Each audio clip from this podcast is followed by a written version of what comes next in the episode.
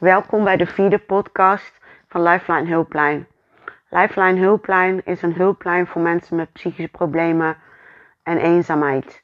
Er zijn heel veel mensen die kampen met psychische problemen en eenzaamheid. En daarom wil ik vandaag daar een thema van maken.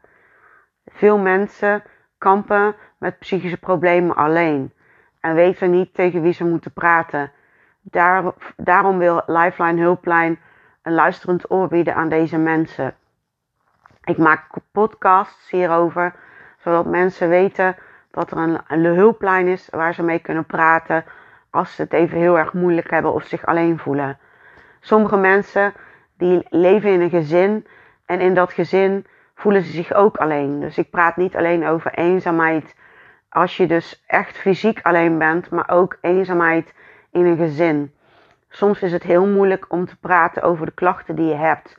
Mensen schamen zich en hebben heel veel problemen om daar open over te zijn. Dan is het soms gewoon makkelijker om met iemand te praten die je niet kent. En dan kan je ook eigenlijk zeg maar oefenen hoe je het tegen je familieleden kan vertellen. Want openheid is heel erg belangrijk. Ik heb al eerder aandacht besteed aan depressie en angst- en paniekaanvallen. Omdat dat ook iets is wat op dit moment heel erg speelt. En wat die klachten bij de mensen eigenlijk steeds erger worden.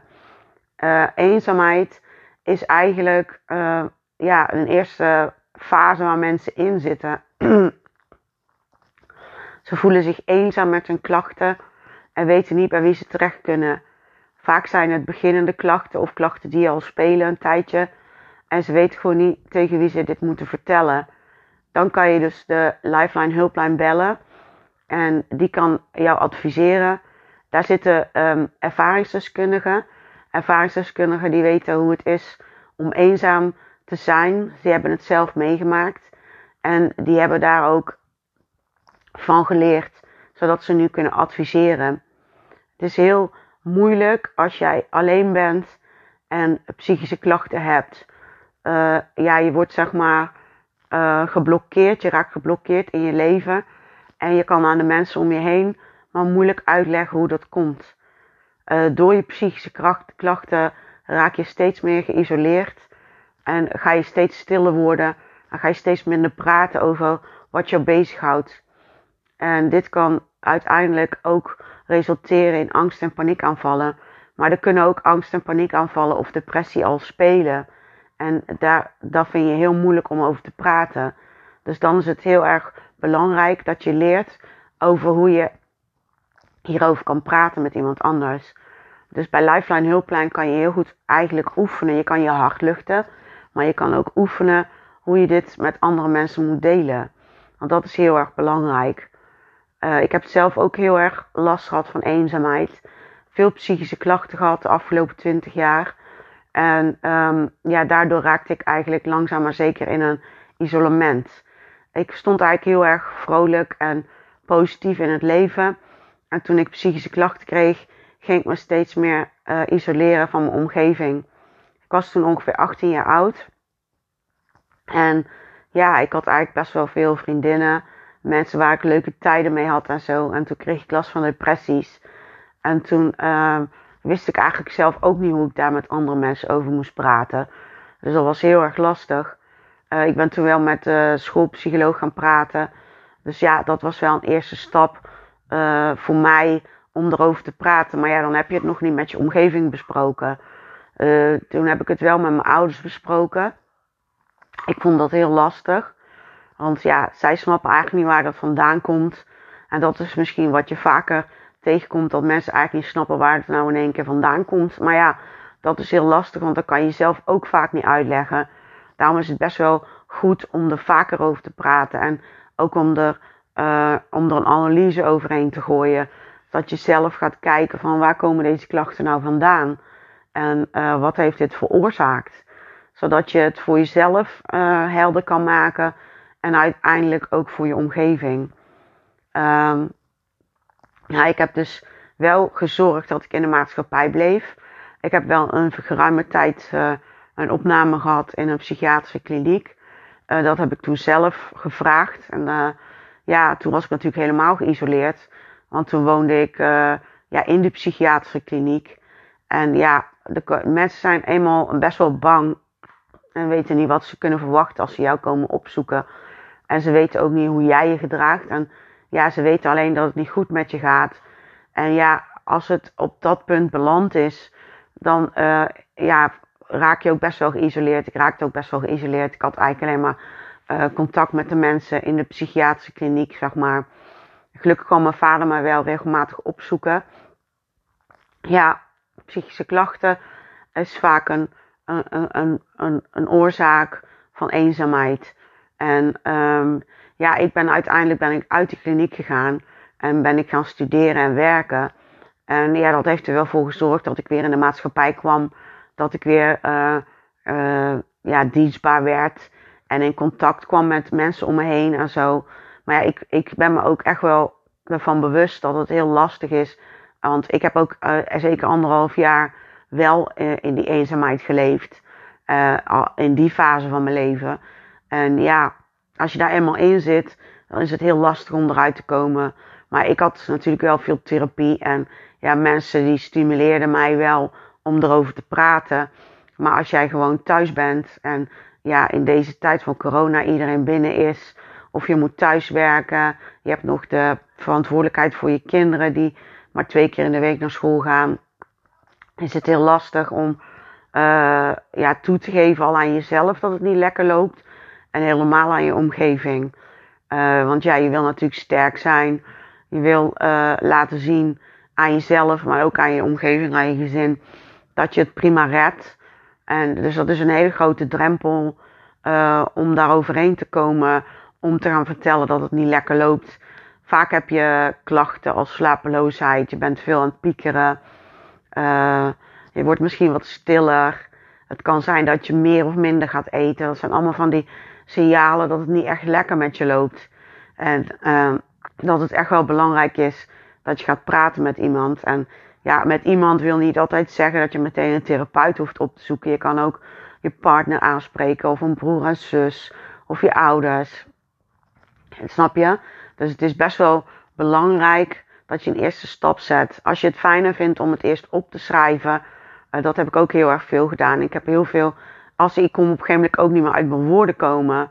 Dan kon ik uh, gewoon letterlijk niet meer praten. En zeker niet omschrijven hoe ik me voelde. Dus toen ben ik alles gaan opschrijven. Um, en dat was ja, best, wel, best wel extreem. Dat ik echt ook uh, uh, kleine boodschapjes die ik te vertellen had, ook moest opschrijven. En die moest ik dan oplezen. Dus ja, ik heb dat best wel extreem meegemaakt. Dat ik echt zo monddood was eigenlijk. Dus ik weet wel, en, maar het is echt praten is echt je eerste connectie met de buitenwereld. Um, maar schrijven kan je eerste connectie zijn met jezelf. Um, dus dat heb ik toen ook gedaan. Dus dat is wel een advies van mij. Als je niet weet hoe je het moet omschrijven, je hebt nog niemand om mee te praten. Want soms is het ook lastig om iemand te vinden die je vertrouwt. Of iemand die, uh, um, ja, die, jij, uh, ja, die jij vertrouwt. Dat is eigenlijk het belangrijkste, zeg maar. En waar, waar, die jij uh, zo inschat dat je daar je verhaal aan kwijt kan. Uh, dus dan kan je het eerst op papier zetten. Dan kan je ook oefenen met uh, hoe je het gaat zeggen. je kan ook gewoon al je gedachten die je hebt op papier zetten. dus gewoon je hoofd leeg schrijven. Dat heb ik ook heel erg vaak gedaan. Wat ook belangrijk is, is dat jij dingen doet die jou in contact brengen met jezelf, zeg maar. Want als jij geïsoleerd raakt en je hebt er onderliggende klachten, misschien depressie of angst en paniek, dan uh, raak je soms de connectie met jezelf kwijt. En het is echt heel erg belangrijk dat je de connectie met jezelf herstelt. Uh, misschien kan je dit doen door te mediteren. Uh, ik heb ook gemediteerd. Ik mediteer ook nog. Um, nu heb ik het al een tijdje niet gedaan, maar ik moet zeggen dat ik wel heel erg goed connected ben met mezelf. Maar meditatie is eigenlijk gewoon iets wat je elke dag kan doen. Um, en dat brengt je heel erg terug naar jezelf, terug naar je eigen lichaam, terug naar je geest. Um, je neemt echt even die 10 of 20 minuten per dag voor jezelf om even stil te staan bij jezelf. Dus dat is echt een aanrader. Maar in ieder geval, die connectie met jezelf is heel erg belangrijk. Misschien, misschien krijg je die door te gaan schilderen, door te gaan schrijven. Um, um, alles wat jou maar in connectie brengt met jezelf. Zodat jij weer kan gaan praten over wat er met jou aan de hand is. Dat is heel erg belangrijk, want blijven doorsudderen op deze manier is geen optie. Want de klachten kunnen erger worden. Jij kan nog sterker geïsoleerd raken. Wat, jou misschien, wat misschien een gat gaat vormen tussen jou en je gezin. Tussen jou en je kinderen, tussen jou en je partner. Um, en dat wil je gewoon niet. Uh, dat, dat moet je gewoon proberen te voorkomen. Of in ieder geval niet laten verergeren. Um, je hebt natuurlijk ook mensen die fysiek gewoon niemand hebben. Um, dat is helemaal lastig. Want dan heb je gewoon niemand om je heen waar je mee kan praten. Dat is een andere vorm van eenzaamheid. Ja, je hebt natuurlijk uh, op dit moment kan je niet veel mensen bezoeken. Je mag er niemand bezoeken. Dus ja, um, normaal ging je misschien naar een sportclub. Of je ging naar het terras. Of je ging naar je vriendinnen. Of ja, dat soort dingen. En nu kan je dat allemaal niet doen. Want dat is allemaal, ja, dat mag allemaal niet. Dus ja, het kan gewoon zijn dat jij uh, daardoor in eenzaamheid beland bent. En uh, ja, als het erger wordt, in isolement raakt. Dus dat is wel ja, iets waar je waakzaam op moet zijn. Het is, uh, gelukkig heb je de social media natuurlijk nog. Je kan ook bellen. Lifeline heeft deze hulplijn speciaal voor mensen met psychische klachten en eenzaamheid.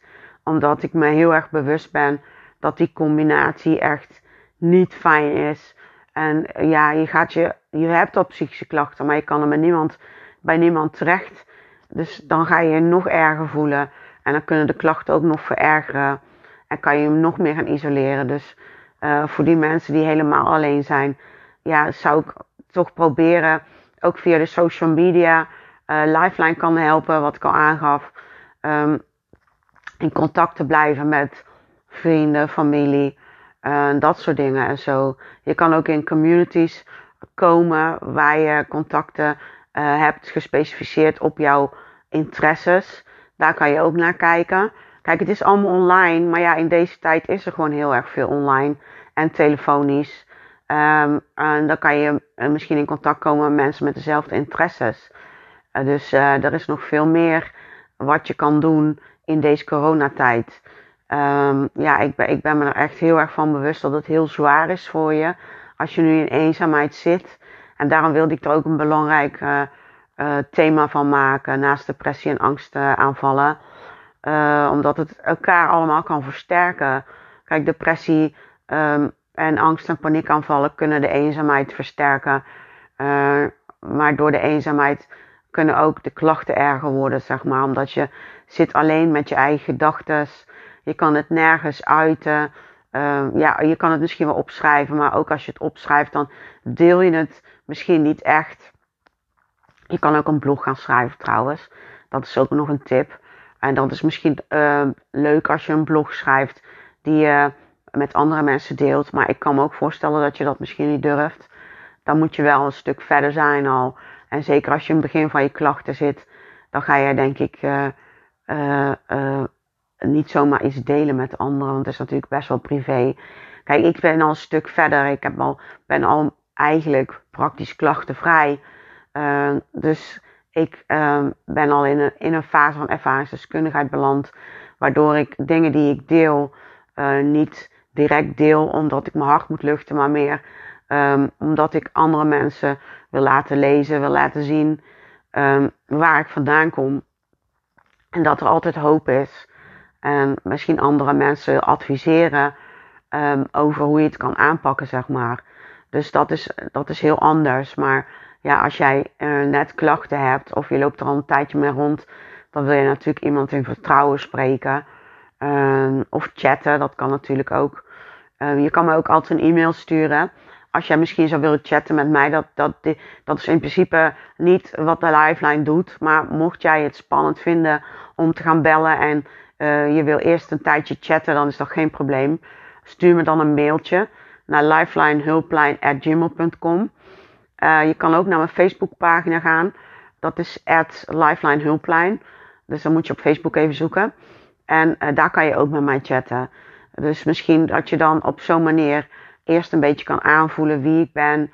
En misschien over, op mijn Facebookpagina wat verhalen kan lezen van wat ik allemaal heb meegemaakt en waar ik allemaal ben uitgekomen zodat je ook weet van, nou, dit is niet iets wat voor altijd blijft. Uh, ik, bij mij, ik heb zoveel klachten gehad de afgelopen 20 jaar. En daar heb ik allemaal over geschreven op mijn Facebookpagina. En uh, ik ben er allemaal weer uitgekomen. En de, de, ene klacht duurde langer dan de andere klacht. Maar ik heb ook hulp gehad. Ik heb ook hulp gezocht. Ik ben ook eenzaam geweest. Maar ik denk een eerste stap die je moet zetten als je heel eenzaam bent, is wel andere mensen opzoeken. En je hoeft niet meteen te gaan praten over je klachten, want dat is misschien wel lastig voor je. Maar je kan in ieder geval contact zoeken met andere mensen. Nu is het lastig met uh, clubjes en dat soort dingen. Je kan natuurlijk niet ergens uh, naar een clubje toe. Uh, dat is gewoon, dat kan gewoon op dit moment niet. Maar wat ik al aangaf, social media, communities, dat soort dingen. Dat zijn wel mogelijkheden die je hebt in ieder geval. Um, ik heb ook nog een website, livewithesperanza.nl. Daar schrijf ik verschillende blogs en daar kan je ook lezen wat ik allemaal uh, aan ervaring heb, wat ervaringsdeskundigheid. Um, ik zal aankondigingen doen wanneer Lifeline Hulplijn een telefoonnummer heeft waar je naartoe kan bellen. En uh, ben je eenzaam en weet je niet hoe je hieruit moet komen, dan kan je contact met me opnemen. Tot die tijd, hou vol en zorg dat je niet alleen maar rond blijft lopen,